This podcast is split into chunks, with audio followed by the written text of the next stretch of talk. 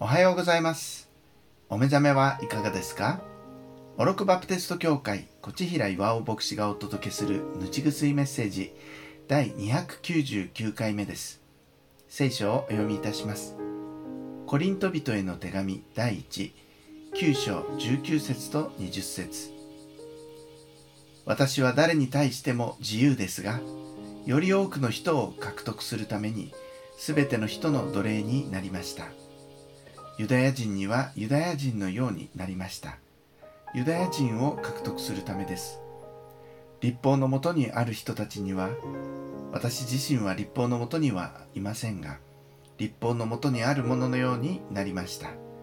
立法のもとにある人たちを獲得するためです。私は2003年から8年半、ネパールで宣教師として活動していました。私自身中学3年生の時にアメリカ人の宣教師からバプテスマ洗礼を受けましたので私の信仰生活は宣教師と切っても切れない関係にあります。母国を離れて別の国に宣教に行く時宣教師が肝に銘じなければならない大切な原則があります。それは現地の文化を尊重しその中に溶け込んで宣教をしていくということです。これを難しい言葉で contextualization 文脈化と言います。現地の言葉を覚えたり現地の食事を食したり現地でタブーとされていることを避けるなど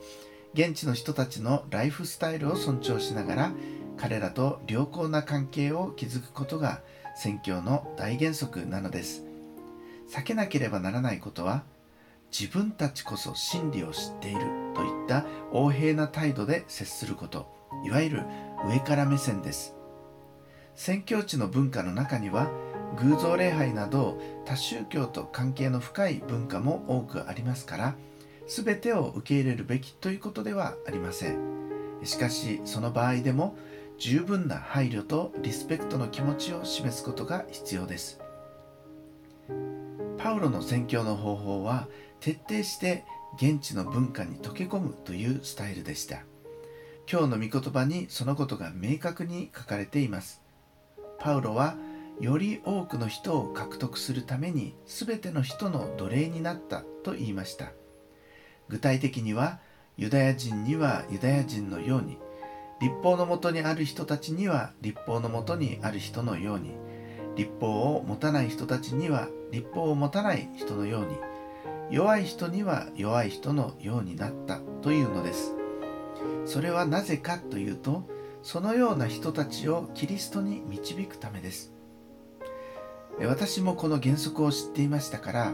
ネパールに行った時にはネパール人のように振る舞おうと心がけました。実は私は内南中で浅黒い濃い顔をしていますので現地ではお前はネパール人みたいだなとよく言われていました。そのことが話のきっかけになることがよくあったので私はネパール人っぽい外見をしていることを心から神に感謝していました。この文脈化宣教の最高のモデルは他でもなくイエス・キリストご自身です。イエスは神の子でありながら人として来られ罪人の友となられました。神の在り方を捨てて人となられたとは究極の contextualization です。しかも仕えられるためではなく仕えるために来られました。なんというへりくだりの姿でしょうか。私たちもパウロやイエスのように接する人たちの文化やライフスタイルを十分に尊重しながらイエスの福音を分かち合いたいものです。さしずめ子供には子供のようにお年寄りにはお年寄りのようにでしょうか。あなたが今日出会う人に対し愛と尊敬を持って接することができますように。お祈りいたします。神様あなたの福音を分かち合いたいと思う時自分の弱さや恐れが出てきます。イエス様やパウロのようにその文化に溶け込むことができますように。